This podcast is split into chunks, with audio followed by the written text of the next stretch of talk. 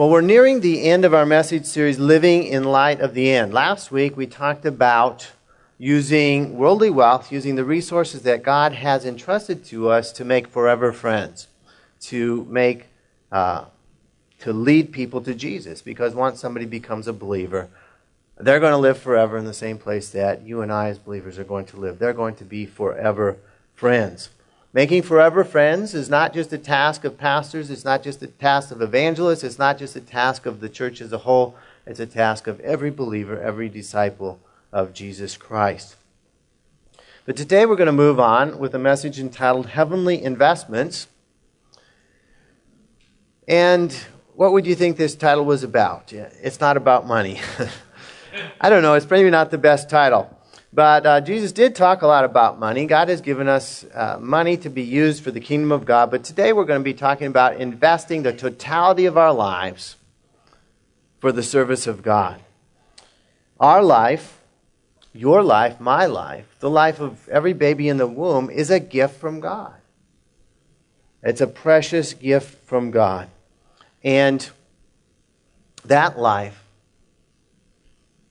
Every human life is a life that's been made in the image of God. And that's what makes it so valuable. That's what makes it far more valuable than any of the other life forms that God created. The human life has been created in the image of God.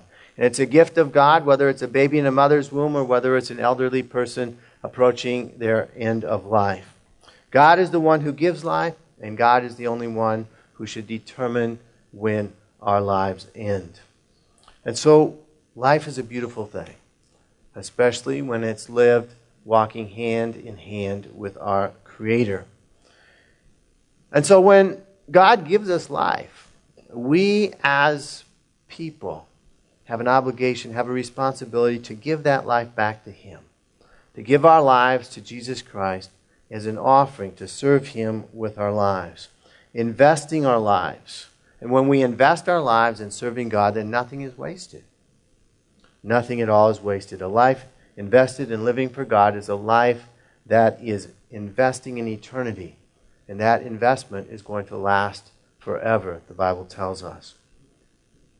Today we're going to be looking at a passage in 1 Thessalonians, uh, verse, uh, 1 Thessalonians chapter 5. But in the last two chapters of 1 Thessalonians 4 and 5, God's Word talks a lot about the end. It talks about uh, the the end of times as we know it. Now, we don't know when that's going to happen. The end of time is going to come when Jesus returns again. We don't know when that's going to happen. But we need to live our lives in light of that end. We need to live our lives thinking about what's going to happen at the very end. Now, immediately before the text begins talking about the end of time, we have a couple verses that give us some principles for how to live our lives in light of the end.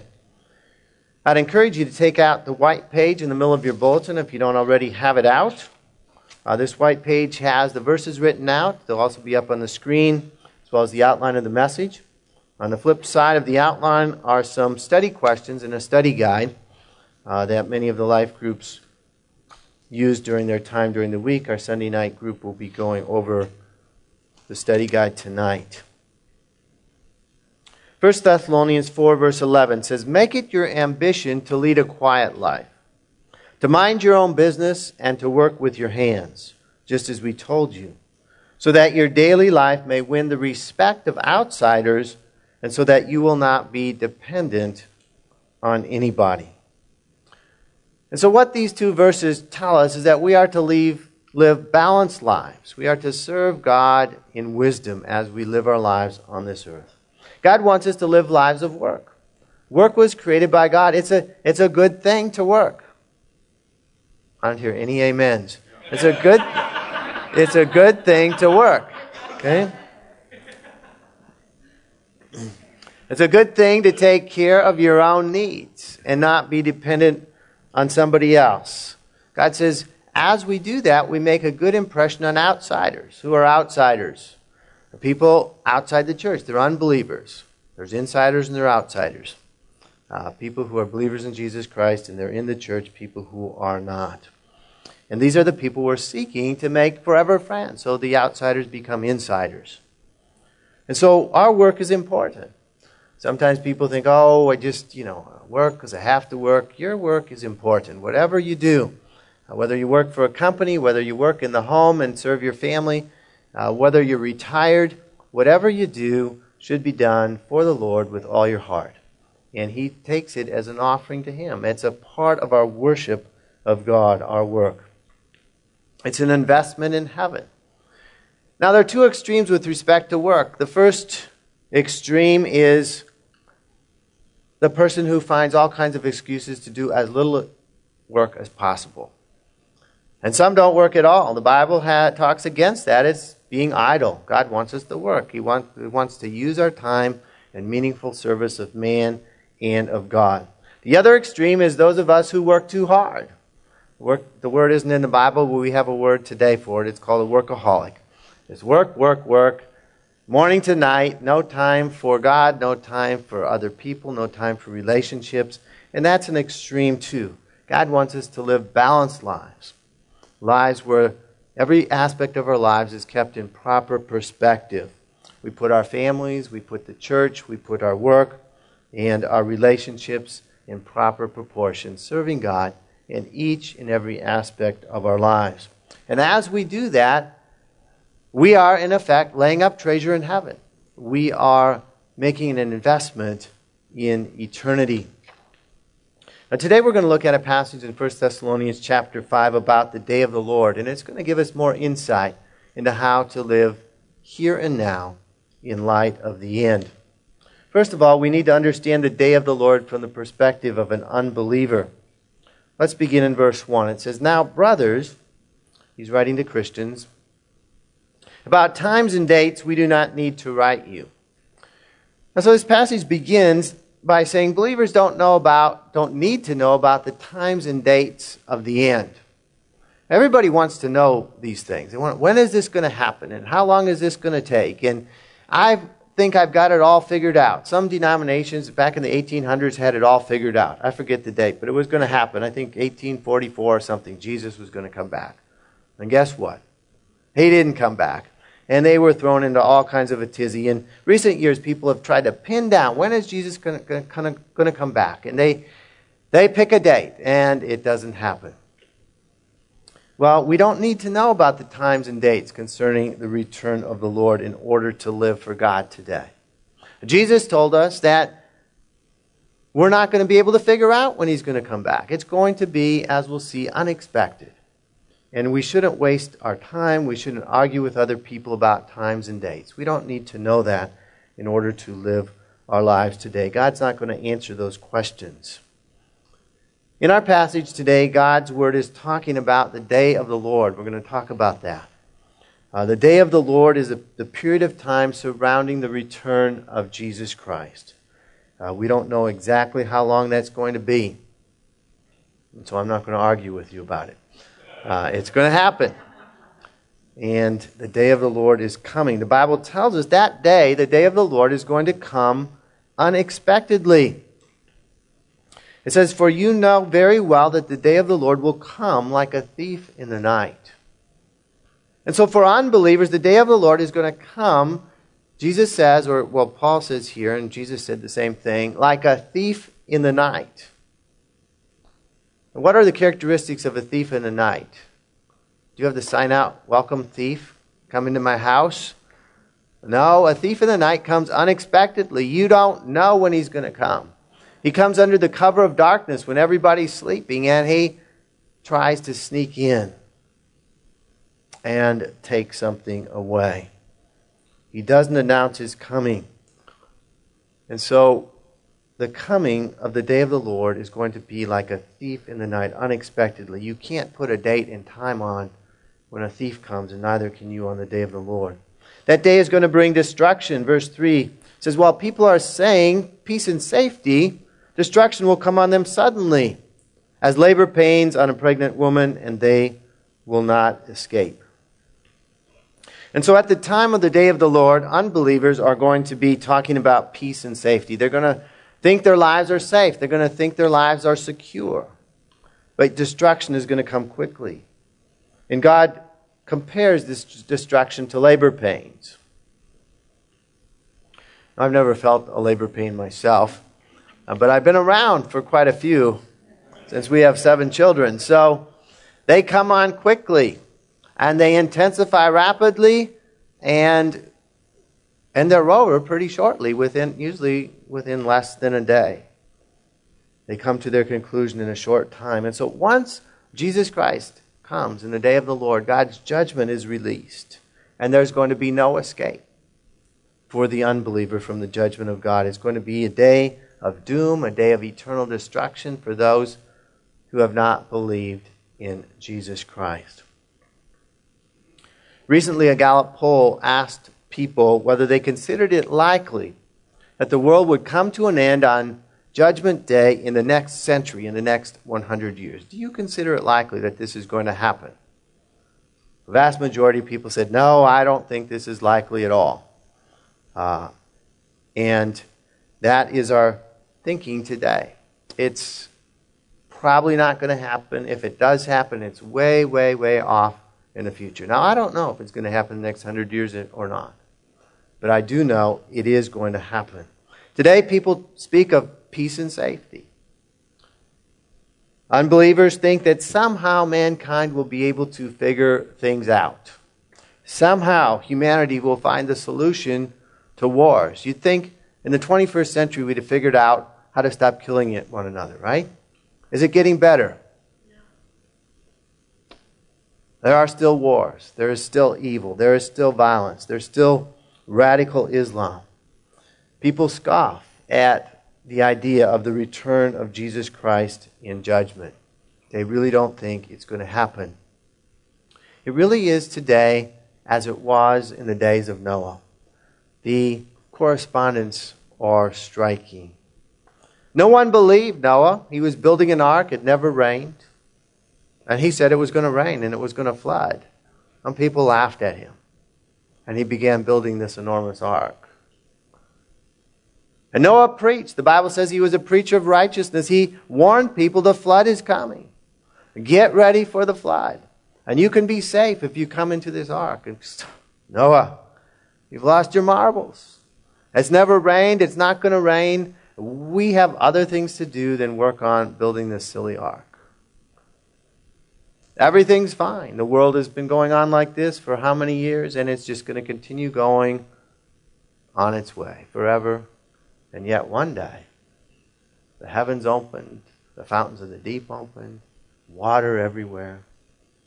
God's destruction came. Those inside the ark were safe, and those outside were all washed away. Now, unlike in the days of Noah, God has promised that in this generation there will be those who heed the warning that the day of the Lord is coming, that Jesus is returning. There will be those that heed that warning. They'll find safety and salvation in Jesus Christ. And so we need to continue to warn those who are not yet believers that the day of the Lord is coming. We don't know when it's going to come, but it will come. And everyone needs to get ready. Now, the day of the Lord will not surprise believers. Verse 4 it says, For you, brothers, are not in darkness, so that this day should surprise you like a thief. Again, the thief surprises because he sneaks in unobserved in the darkness and he, and he steals. He brings destruction. But as believers, we are not of the darkness. We are people of the light. We know that the day of the Lord is coming. And we're getting ready for it. We're preparing ourselves for it. Now, we might be surprised when the actual day happens but it will be a good surprise. It's not the surprise of a thief breaking. That's not a good surprise to have a thief breaking down one of your doors. But we'll be expecting it. We don't know exactly what day, but we know it's coming. It will be the answer of our prayers that Jesus Christ will return to make everything right. And so the way that unbelievers and believers view the day of the Lord is diametrically opposite. It's very, very different. Believers are to be alert and sober concerning that day. Verse 5 and 6. You, speaking to believers, are all sons of the light and sons of the day. We do not belong to the night or to the darkness. So then, let us not be like others who are asleep, but let us be alert and self controlled. And so the Bible speaks of believers as children of the light. We walk in the light, just as Christ was in the light. We walk in his light each and every day. The image of God's word that it's presented here is that unbelievers are sleeping in darkness and they're going to be surprised at the day of the Lord coming, just like a thief breaking in. But believers, as people of the day, are to be alert, are to be watchful, and self controlled. We are to expect that Jesus could come at any moment. And yet, we are faithful to what God is calling us to do, even if that time of His coming is off in the future. It says we are to be alert and self controlled. In the Greek, the word self controlled is nepho, and it means to drink no wine or to be sober. In other words, our minds need to be clear, our minds need to be sharp, not dulled by any drug or any drink or any other influence. We need to be focused on God's mission for our lives and God's purpose for our lives. We are to be alert and sober or self controlled. Believers will be protected on the day of the Lord. Verse 7 and 8. For those who sleep, sleep at night. And those who get drunk, get drunk at night. But since we belong to the day, let us be self controlled, putting on faith and love as a breastplate, and the hope of salvation as a helmet. So, as believers, we're to be alert and sober. This passage describes unbelievers as being the exact opposite of being alert and sober. They're described as being asleep and drunk, completely surprised. They're people of the night, creatures of the night. You know, what happens in the darkness? Bad things happen in the darkness. You don't want to be out late at night in East St. Louis. Okay, there are places you just don't go. Bad things happen in the middle of the night. And they're going to be completely surprised at the coming of the Lord. And we, as believers, are to be alert. We're to be self controlled. We're to be sober, living in the light of the day. We're to put on spiritual armor, it says. To put on a breastplate. The breastplate is a defensive piece of armor, a breastplate of faith and love. Our faith growing strong in God, having love for God and love for others. Our minds are to be protected with a helmet, the hope of salvation. The hope of salvation. Now, the way we use the word hope today is not the way the Bible uses the word hope. We say, I hope it's not going to rain tomorrow. You know, it's a wishful thought. The way the Bible uses the word hope is completely different. Our hope of salvation is not, I hope I'm going to be saved. It's a calm assurance that it is going to happen. We don't know when our ultimate salvation is going to come, but we know it will, will come on the day of the Lord. The day of the Lord will not surprise believers. I was reading this week about a new product that was introduced last year. It's called Tikker, T I K K E R. You can look it up on the internet if you're interested. Tikker is a new fashioned wristwatch. And the wristwatch estimates your time of death based on life expectancies. Okay? You program in different things, and it counts down the years, the months, the weeks, the days, the hours, the seconds until it assumes you're going to pass on. And it's called, the inventor calls it the happiness watch. its purpose is to help you better prioritize your time on earth. I don't think it's necessarily a bad idea. I haven't run out and purchased one yet, but you can if you want. I'm not recommending it, it's just an illustration. But each of our lives is limited. We only have so much time.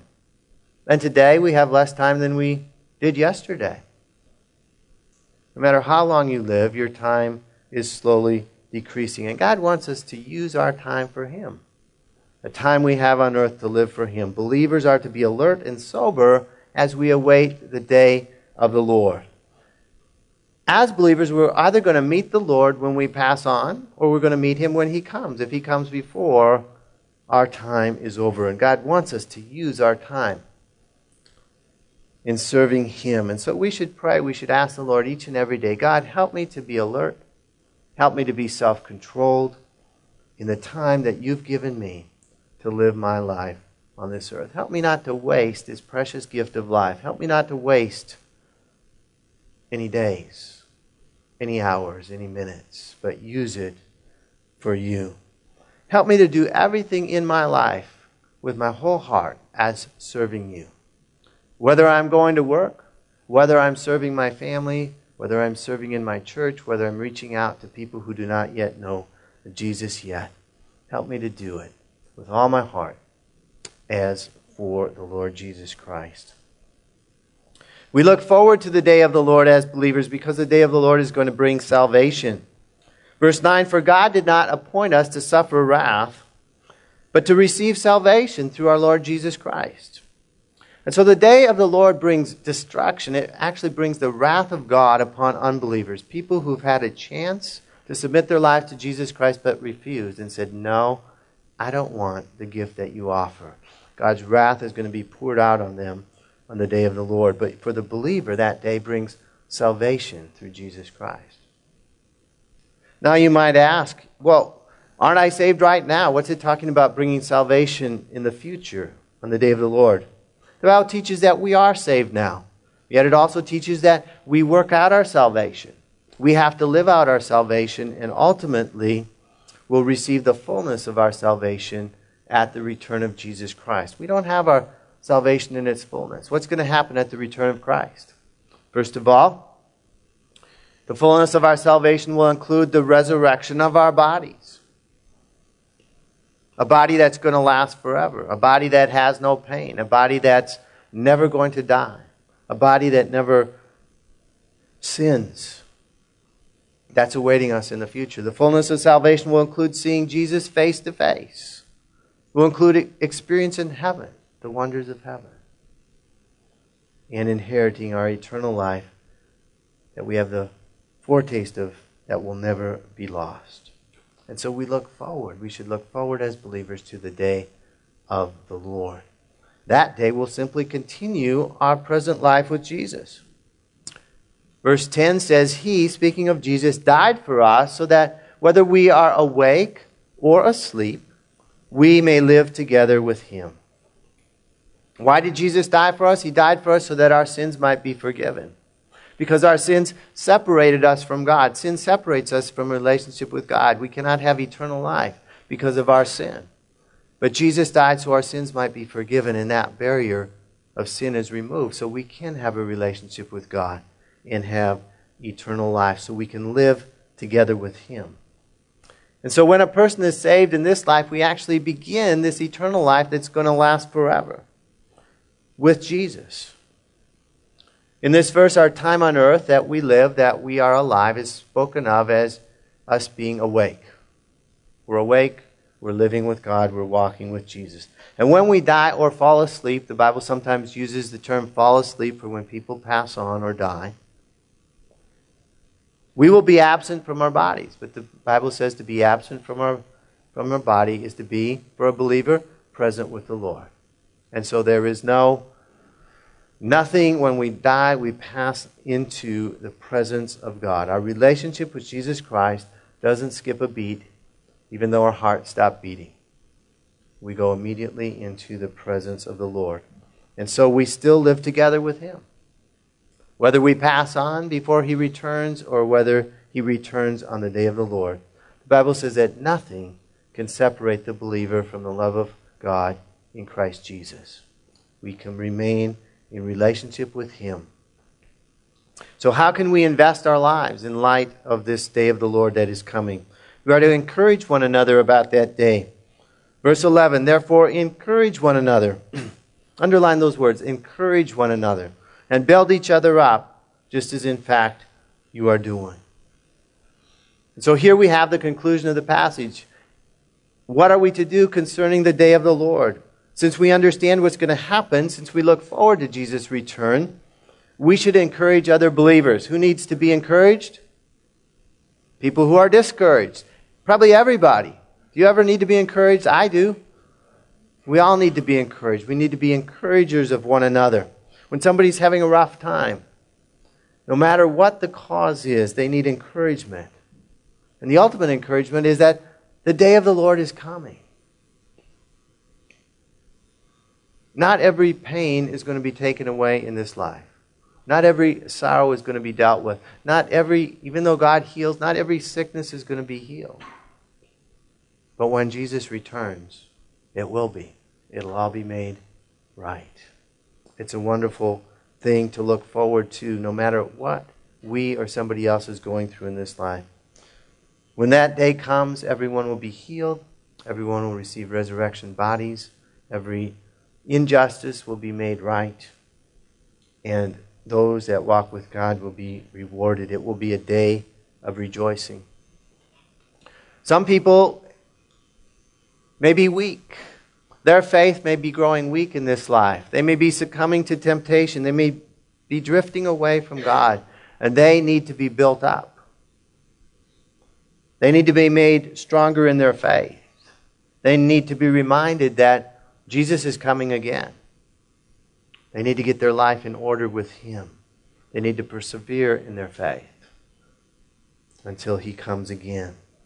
And so we invest our own lives for the Lord, living alert, self controlled lives, and we make a commitment to encourage others uh, so that they live that way as well.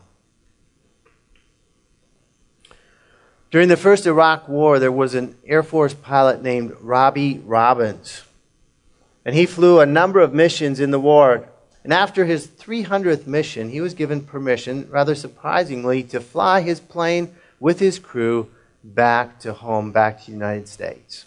And so he flew from Iraq back across the ocean to Massachusetts. They landed, and he and a few of his buddies drove all night to his home in western Pennsylvania. Buddies dropped him off in the driveway of his home and as he walked up the driveway, he was surprised to see a banner on the garage which said, Welcome home, Dad. It really surprised him because he hadn't called. He hadn't told anyone that he was coming home. He wanted to surprise his family. And so he knocked on the door. His wife opened the door and screamed when she saw him, and his kids ran up and gave him a hug. And he asked his wife, Susan, How did you know I was coming? And she replied, She said, Well, I didn't. The war was over. I knew you'd come home. I knew you'd try to surprise us. And so we were ready every day. we were ready every day. And isn't that how Jesus wants us to be ready for his coming? We need to be ready every day. We don't know when it's going to come, but we don't we do know it is coming. And we need to be live our lives ready every day for him to return, that he will be proud of us, that he can say, Well done, good and faithful servant, when he comes for us.